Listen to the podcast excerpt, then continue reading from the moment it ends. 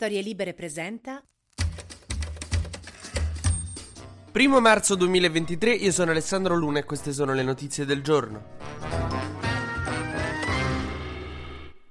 Allora, oggi cominciamo con le dinamiche che hanno portato al naufragio alle coste. Lo so, non è la cosa più allegre. Vi, vi, prometto che a fine puntata di prova di due cagate che fanno ridere, però adesso è importante aprire con il naufragio che c'è stato sulle coste di Crotone e in cui sono morte, credo, più di 60 persone. La conta è arrivata per ora a 63, però potrebbe aumentare se si trovano altre persone. Ma insomma, che è successo? C'era questa nave, questo cacicco che è il nome per dire una nave fatta... Per quello che ho capito è buona per andare a far pescare in mezzo al lago, non certo per attraversare mare del Mediterraneo. Perché prima questi migranti stavano su una nave da turismo, che non so bene cosa voglia dire io di nave, non ci capisco niente, che ha avuto una al motore per cui a metà viaggio hanno cambiato, hanno usato questo cacicco che eh, si è schiantato, cioè non si è schiantato perché non è un aereo, ma si è distrutto su una secca a 100 metri dalla riva, tra l'altro. Ma perché si parla di tragedia annunciata? Perché ci sono state parecchie segnalazioni di questa barca abbastanza precaria con una persona a bordo, ma con le rilevazioni di calore che indicavano che c'erano delle persone in stiva, che, insomma che sono arrivate in Italia dall'Italia. E però dalla nostra, adesso non so bene da chi perché rischio di dire inesattezze, però dall'Italia è stato trattato come un evento di polizia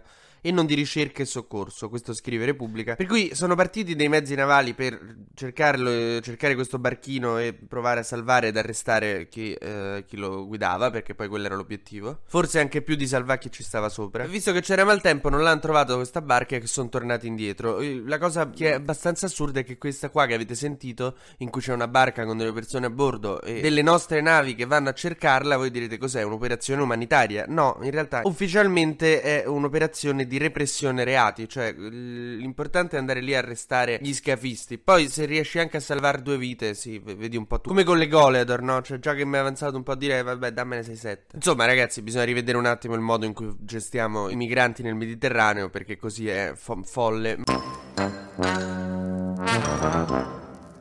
Io non sono un giurista, quindi adesso non mi imbarcherei nell'assegnare colpe a chissà quale decreto, anche se se montesi. Però diciamo che negli anni c'è chi ha cercato di inasprire le pene per le ONG e c'è chi ancora oggi al governo cerca di farlo. Perché com'è la situazione oggi è come se due ubriachi fanno un incidente in macchina, stanno in fin di vita, arriva l'ambulanza e gli fa la multa per guidare in stato di ebbrezza. No, prima gli salvi, cioè poi pensi. Vabbè, questo non toglie che ci sono gli scafisti, infatti eh, ce n'erano pare sei. Tre sono stati arrestati, tre sono riusciti a fuggire o sono morti anche loro, perché so dei, dei scappati di casa anche loro. Cioè, magari lo scafista scafista, il capo scafista è una persona terribile che ha i soldi, eh, ma uno di quelli che rispondeva ai suoi ordini era un diciassettenne siriano, mo adesso io non, con tutto il bene del mondo però non, non mi metto a giudicare un diciassettenne siriano e le sue scelte di vita, perché diciamo che forse, non mi ricordo... No, dipende da che quartiere de, de, di Aleppo viene, però generalmente, tendenzialmente abbiamo dei background un filo diversi. Io di Roma Nord, lui della Siria. Poi non lo so che faceva su sta barca, magari atrocità tipo le iene di Tarantino, però vabbè, insomma, avete capito. Qual è la novità però politica? Che eh, ieri persino Fratelli d'Italia ha chiesto a Piantedosi chiarezza su quello che è successo. Hanno fatto un comunicato, a mio, a mio dire, abbastanza intelligente, in cui hanno detto non lasceremo all'opposizione il compito di chiedere al ministro che cazzo stai combinando. Non era esattamente così, però il senso vi assicuro che era questo. Per cui il partito di Giorgia Meloni ha detto a Piantedosi, che è il ministro dell'interno, che ieri aveva fatto quel discorso delirante, in cui diceva che comunque quelli non avrebbero dovuto partire, che sono degli irresponsabili, cazzo stavano scappando. Vabbè, lasciamo perdere.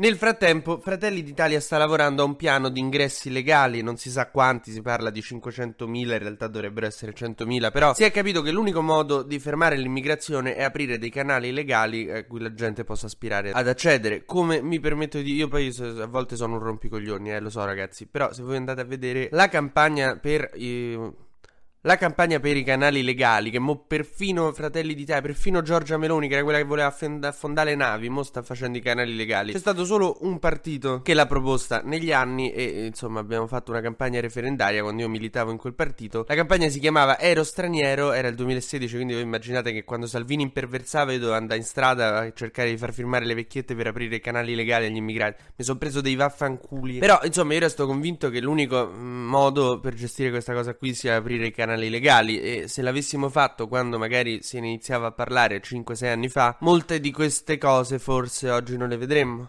Toh.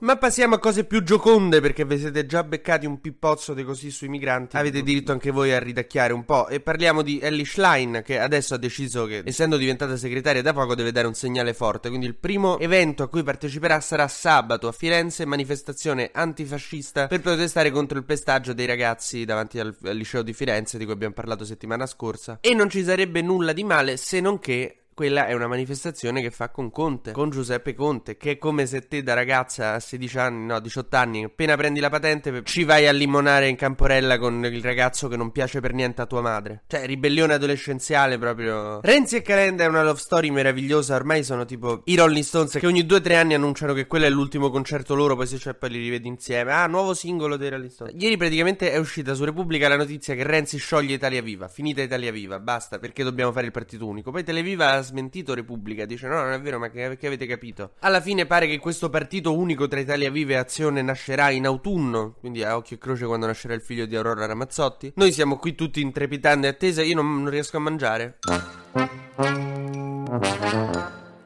Ma facciamo il breve e consueto giro sugli esteri. Ieri Vladimir Putin si è preso un colpo come mia madre quando mio padre sternutisce de botto accanto a lei. Sono esplosi dei droni tutto intorno alla Russia, alcuni abbastanza vicini a Mosca. E diciamo che la lettura che si dà di questo evento in tutti i giornali è che la Russia si riscopre vulnerabile. Perché questa azione non poteva essere fatta senza dei sabotatori interni. Cioè, insomma, la rete di Putin interna alla Russia forse qualche falla ce l'ha.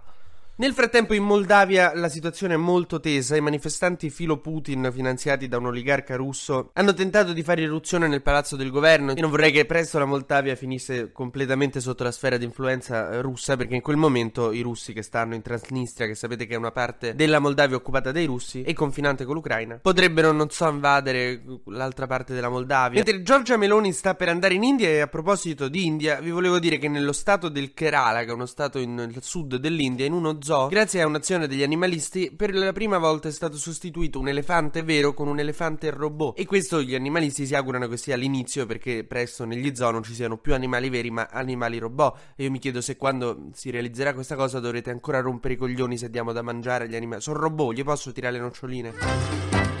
TG Luna torna domani mattina, sempre tra le 12 e le 13, su storielibere.fm.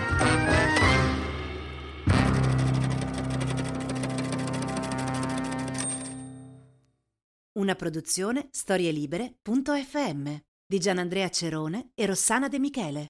Coordinamento editoriale Guido Guenci.